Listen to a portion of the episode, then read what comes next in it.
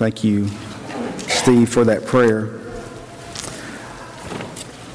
Open your Bibles, if you will, to the book of Matthew, chapter 12. Matthew, chapter 12. It was mentioned uh, this morning in our prayer, and we do want to uh, welcome Chuck and Marcy Corden home from Africa. So uh, we're thankful that they are here uh, and have had a safe travel uh, back home. And uh, talked with them a little bit this morning. Of course, Steve had been telling us what a great time they have had in Africa, and also the great job that Chuck has been doing in teaching, and Marcy as well. And so we appreciate the work that they've done over the last few months, and we're thankful that they are they are home with us. I want to encourage you also, again, to remember our Christmas card swap uh, this Wednesday evening. Uh, so make plans for that. That will be from 4.30 to 7.30 back in the fellowship hall.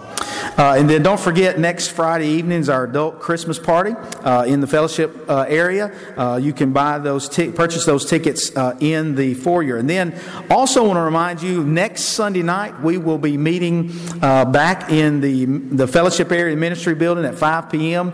we'll have a devotional and a finger food fellowship. So uh, uh, there's there's a lot going on just this week and this weekend. So make sure you pay attention to the bulletin and all those things uh, that are happening. I want to share with you a, a story by way of in, uh, introduction tonight. There was a violent storm one night. And a large tree which had stood over years, this massive tree that had just become this, this staple, iconic figure, this stately giant, was found lying across a pathway in a park. Nothing was left, left but the splintered trunk. And after people got to look closer, closer to uh, that splintered trunk, they realized that the core had been rotten out because of thousands of tiny insects that had eaten away at its heart. The weakness of the tree was not brought on by the sudden storm. It had begun the very moment the first insect nested within the bark of that tree. And as I think about that story, I think about what's happening here in Matthew chapter 12, what's going on with these Jewish leaders. Uh, kind of very similar to what was happening in our text we looked at this morning. But in Matthew chapter 12, there seems to be a lot of conversation going on between Jesus and these scribes and these Pharisees. They were very negative in their religious beliefs. In fact, it seemed that their very focus was on all the things that God's people cannot do and should not do. In fact, the Bible says in Matthew chapter 23, they were conscious about cleaning up their exterior, but not so con- concerned with their interior. And in this group, they were filled with so much self righteousness that they were not able to see the truth of what Jesus was trying to get them to see, of what Jesus was sharing with them. So these Pharisees, then in chapter 12 and verse 14, they begin this plot to try to have Jesus killed. You see, Jesus had been teaching the multitudes. And, and, and he had been healing them, and the scribes and Pharisees, they did not like what they were hearing. You ever been that way? They didn't. But Jesus continued to teach, he continued to heal, and continued to forgive people. And then these scribes and Pharisees, they're uh, towards the end of chapter 12, they began asking Jesus, Well, show us a sign. If you truly are the Messiah, show us a sign. Jesus referred to them in verse 39 as an evil and adulterous generation. And it's in this setting of what's happening that Jesus places this parable that we'll read here in just a minute oh, in the few verses of chapter 12, verses 43, 44, and 45. Notice it, if you will, Matthew chapter 12, beginning in verse 43. When an unclean spirit goes out of a man, he goes through dry places, seeking rest and finds none. And then he says, I will return to my house from which I came. And when he comes, he finds it, finds it empty and swept and put in order.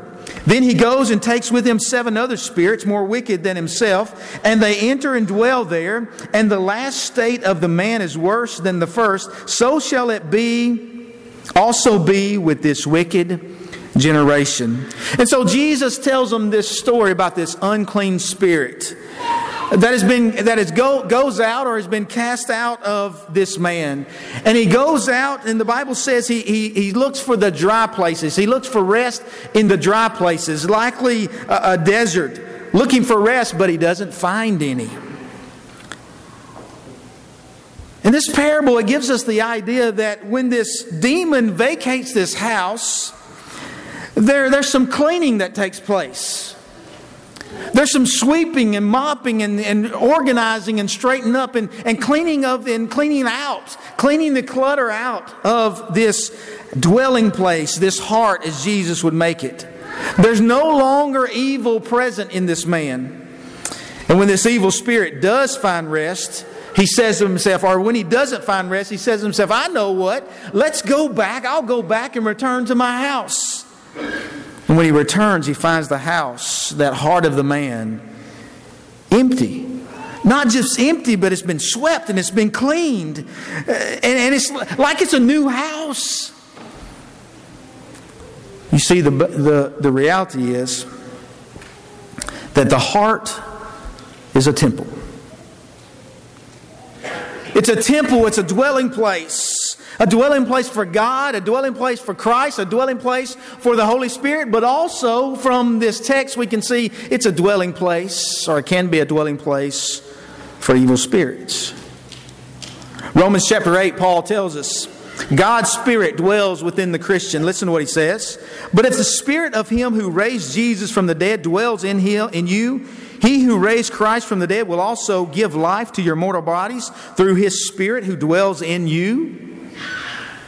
Paul also tells us in 1 Corinthians chapter 3 and verse 16 that the Spirit of God dwells in the church. That's what makes the church so important. Do you not know that you, the church, are the temple of God and that the Spirit of God dwells in you?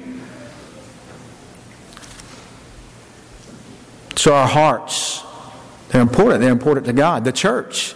The church is important. It's important to God. And so finding this empty house Finding this house empty, he goes and he finds seven more spirits, more evil and wicked than he. And he brings them back. And so these eight spirits now dwell in the house because it's a new house. It's been cleaned out. Room has been made for other guests, right? Jesus says in this parable, now the state of that man was worse than before. And so he's talking to these scribes and these Pharisees and these Jewish leaders, and he reminds them and this evil generation that they, they're living in that they would see the same fate if they continued in the same process and doing the same things that they were. But what does that mean for us? It means a couple of things. First of all, Satan's not content on living in dry places. So if we try to get those things out of our lives, guess what? Satan's not going to be content being pushed out. Sellers Crane wrote Jews, Arabs, and Egyptians of the New Testament period believed that the deserts were, were the haunts of the evil spirits. You remember in that parable, uh, that story that, that's told about Jesus when he comes walking on the water, and, and the apostles uh, are, are there on the water and they believe they see a ghost. It's because people believed in that time it was either out in the deep or out in the desert is where the evil spirits, ghosts, would haunt. You see, the devil wants to consistently deceive us into believing that all we have to do is sweep the house clean. All we have to do is get rid of those sinful things in our lives, and that's all we need to do. Sweep it and clean it, and everything's good. That's what Satan wants us to believe. Because he knows he's not going to find rest out there in the dry places. Remember what James said in James chapter 4 and verse 7? James, remember, he said, Resist the devil and he will flee from you. But you see, re- simply resisting is not enough. It would only keep him away temporarily. You remember in Luke chapter 14 and verse 13? Now, when the devil had ended every temptation, he departed from him until an opportune time. remember, wasn't it Peter who said, Be sober, be vigilant, because your adversary, the devil, walks about as a roaring lion. And Jesus then gives the idea of these evil spirits. They're looking for places to dwell. They're looking for clean hearts that's been swept and cleaned, but they're still empty. And essentially, Jesus is telling these scribes and Pharisees and these religious leaders that their religion is empty.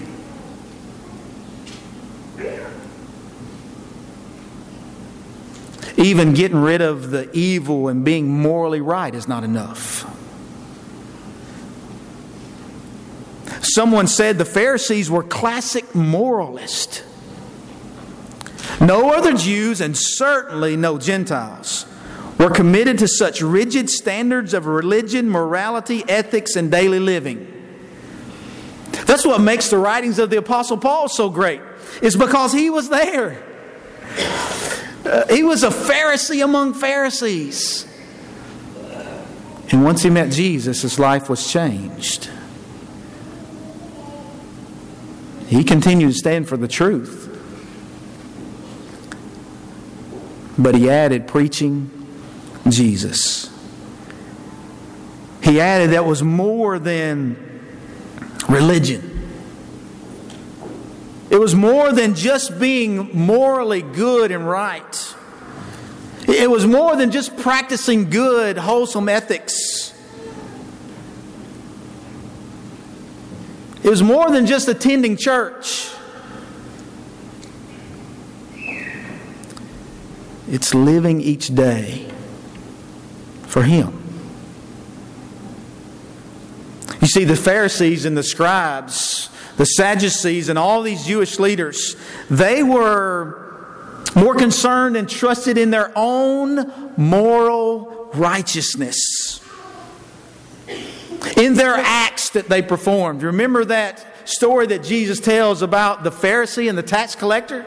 Oh, Lord, I'm, I think I'm not like all these other men. I do this, I do that. Boy, he went down the list, didn't he, of all the good things and all the right things that he were doing that were biblical or scriptural.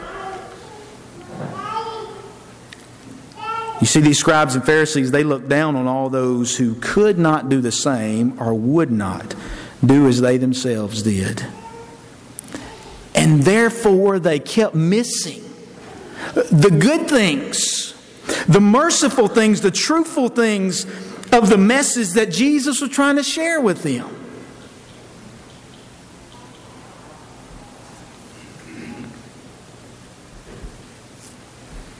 Blows my mind, doesn't it yours, about how patient Jesus was with these individuals. Though he was firm, though he spoke to them the truth, there were times like that occasion of cleansing the temple when Jesus had had enough. I'm reminded of the time that Paul goes into the city of Athens and he says, Listen, there was a time, I see you're very religious, but there was a time God winked at this ignorance, but now he wants you to repent. John MacArthur wrote this. Listen to what he says. Jesus had little trouble reaching prostitutes, thieves, extortioners, murderers, and the outcast of society. But he had an almost impossible time reaching religious and moral people who were under the delusion that outward propriety made them acceptable to God. Because they refused to recognize their sin, they recognized no need for a Savior. Wow.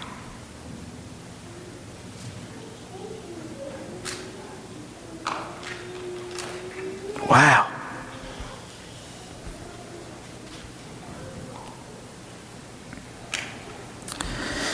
You see, Jesus wants us to know unless the house is filled with God, then it will be filled with more wickedness than before.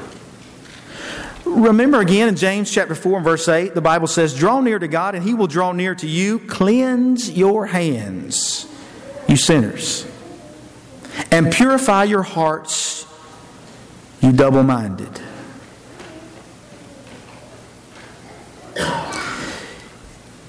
You see, when we cast out those evil things, when we cut off those sinful things in our life, it's absolutely important, necessary to feel, or as someone said, absorb ourselves with pure thoughts and godly things. Remember the saying, idle hands are devil workshop, devil's workshop?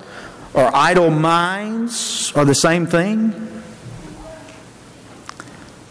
You see, Paul would add in Philippians chapter 4 and verse 8, you know this passage. Finally, brethren, whatever things are true, whatever things are noble, whatever things are just, whatever things are pure, whatever things are lovely, whatever things are of good report, if there is any virtue and if there is anything praiseworthy, meditate on these things.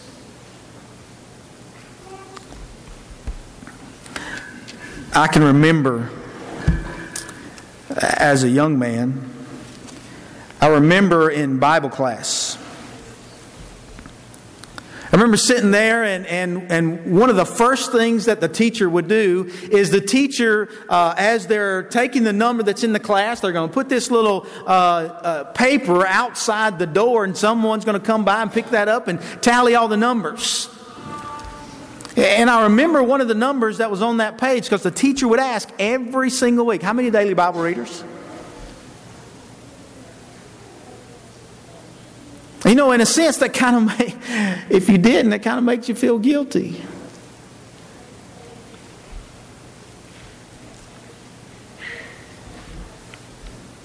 But the principle behind that is worthy. To say there's value in spending time in this Word.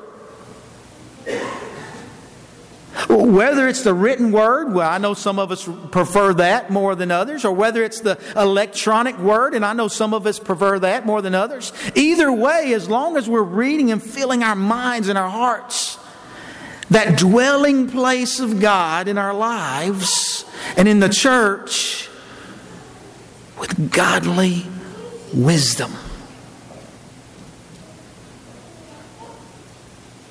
What if we're not doing that?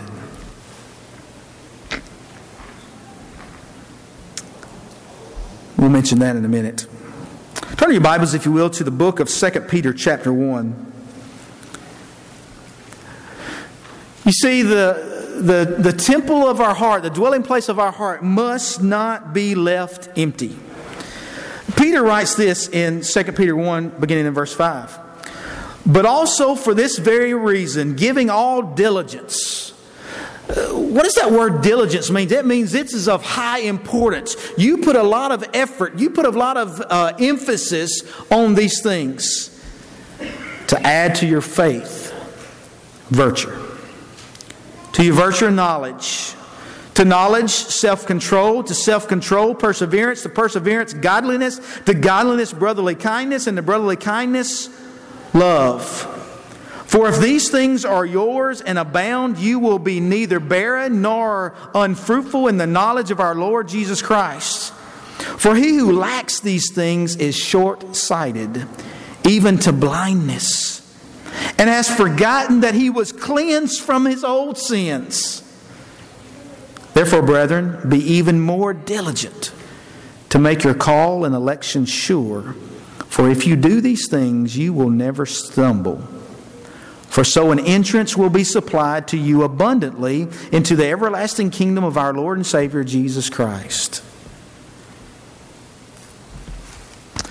You see, if the temple of our heart is left empty,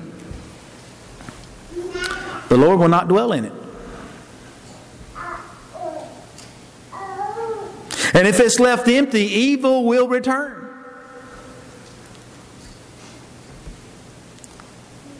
So you see, daily Bible reading and daily study, it's more than just a number, isn't it? It's that important. And I want you to know I stand here and I say, Barry, is that important? Because the fact is, we will fill our hearts with something. We just have to decide each day what is it going to be? Every day. Every day, because the devil is not going to give up. If we don't do these things, Jesus says in this parable, you're worse off the second time. Isn't that interesting? Peter says something similar about being enlightened with the gospel and then turning away. That that person's worse off than before. Like, oh man, isn't this nasty? A dog worth turning to its vomit?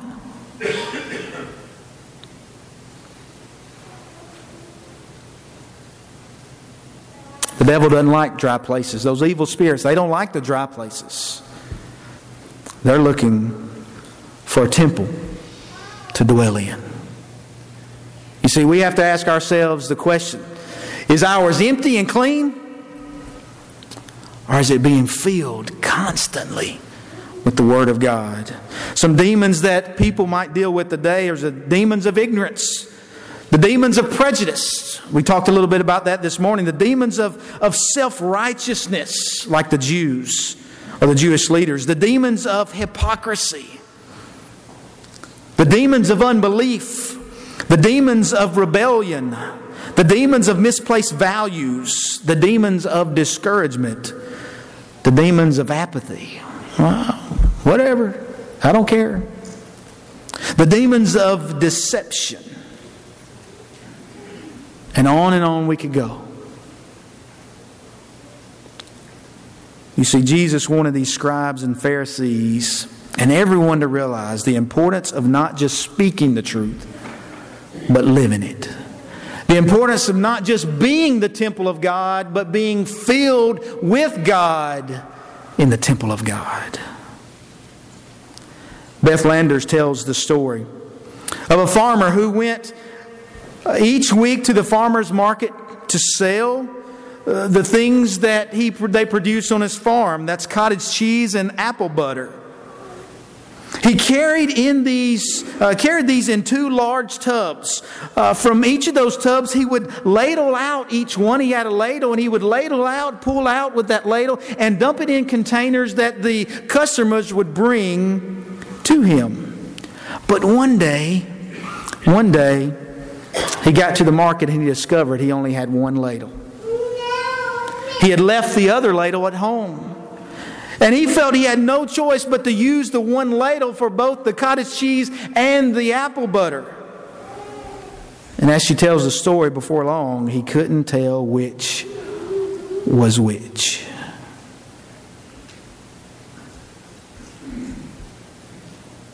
And she writes, that's the way it is when we try to dispense the good news of Christ using hearts, minds, and tongues too recently immersed in the coarseness and one upmanship of the world. Nobody gets any nourishment.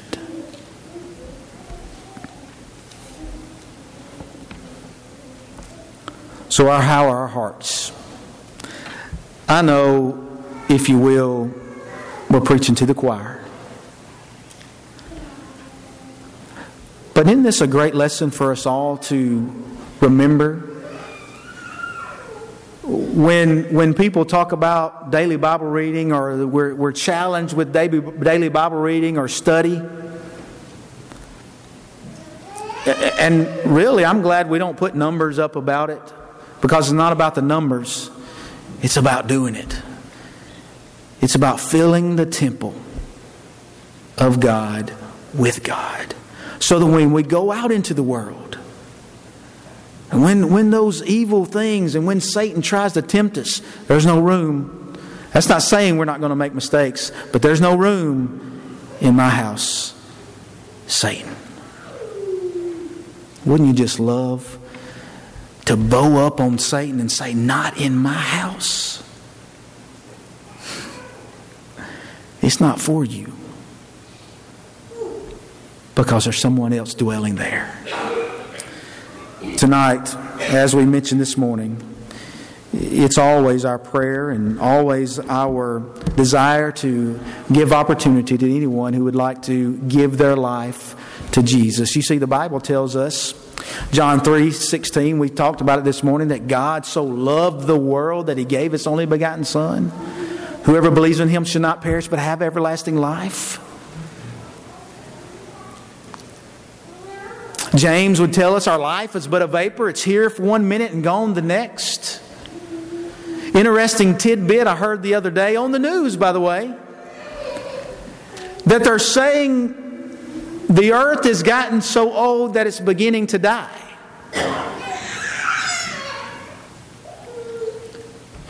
Wait a minute, didn't we already know that? Didn't we already know that the world was going to end?